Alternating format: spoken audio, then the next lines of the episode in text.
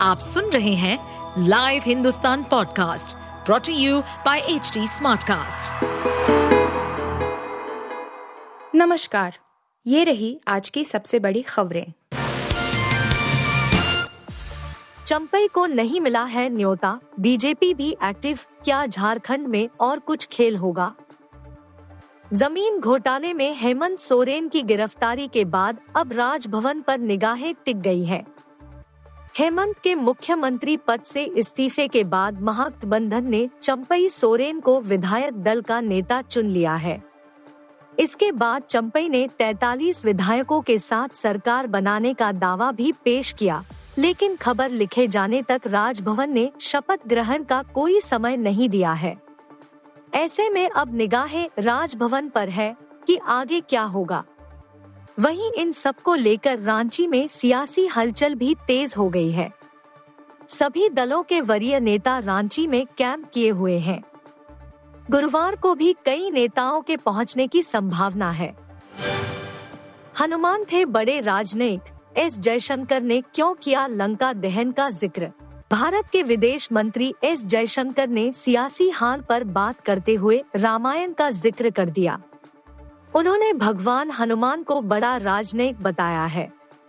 साथ ही भगवान राम की वानर सेना को भी गठबंधन का उदाहरण बताया है। विदेश मंत्री का कहना है कि हमें बातचीत के दौरान अपने धर्म ग्रंथों के संदर्भों का इस्तेमाल करना चाहिए।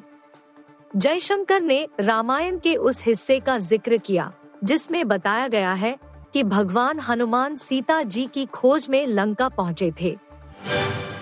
अंडर 19 वर्ल्ड कप 2024 इंडिया ने सुपर छह पॉइंट टेबल में मारी बाजी सेमीफाइनल की राह हुई आसान। अंडर 19 वर्ल्ड कप 2024 सुपर छह के लिए क्वालिफाई कर चुकी सभी 12 टीमें अपने एक से एक मुकाबले खेल चुकी है। ऐसे में ग्रुप एक से भारतीय टीम तो ग्रुप दो से ऑस्ट्रेलिया ने बाजी मारी है। ये दोनों टीमें अपने अपने ग्रुप के टॉप पर हैं। और सेमीफाइनल की दौड़ में सबसे आगे हैं।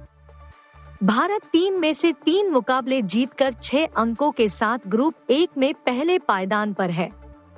टीम इंडिया का नेट रन रेट प्लस तीन दशमलव तीन तीन शून्य का है, जो सुपर छह के लिए क्वालिफाई करने वाली अन्य 11 टीमों के मुकाबले सबसे अधिक है। कश्मीर से केरल तक, ईडी के रडार पर है।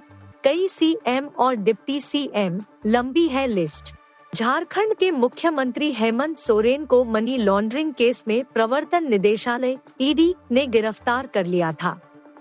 उनके दिल्ली आवास से ईडी की टीम को एक बीएमडब्ल्यू कार और 35 लाख रुपए कैश मिले थे।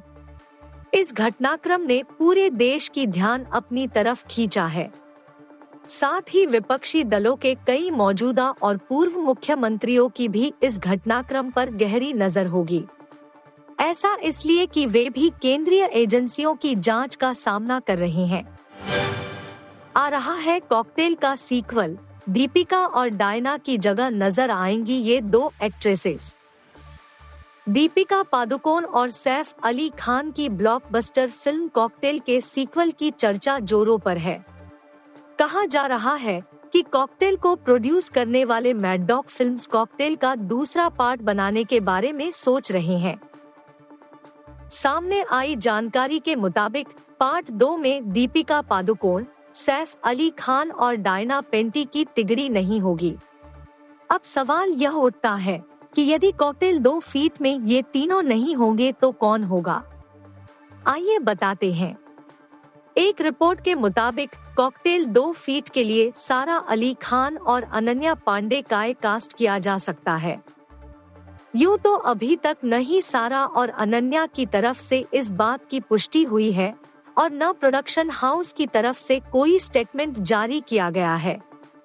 लेकिन दोनों एक्ट्रेसेस को मैडॉक फिल्म्स के ऑफ़िस के बाहर स्पॉट ज़रूर किया गया है। आप सुन रहे थे हिंदुस्तान का डेली न्यूज़ रैप जो एच टी स्मार्ट कास्ट की एक बीटा संस्करण का हिस्सा है। आप हमें फेसबुक ट्विटर और इंस्टाग्राम पे एट एच टी या podcasts@hindustantimes.com पर ईमेल के द्वारा सुझाव दे सकते हैं। इस पॉडकास्ट पर अपडेटेड रहने के लिए हमें फॉलो करें एट एच डी हम सारे मेजर सोशल मीडिया प्लेटफॉर्म्स पर मौजूद हैं। और ऐसे पॉडकास्ट सुनने के लिए log on to W W W dot H D Smartcast dot com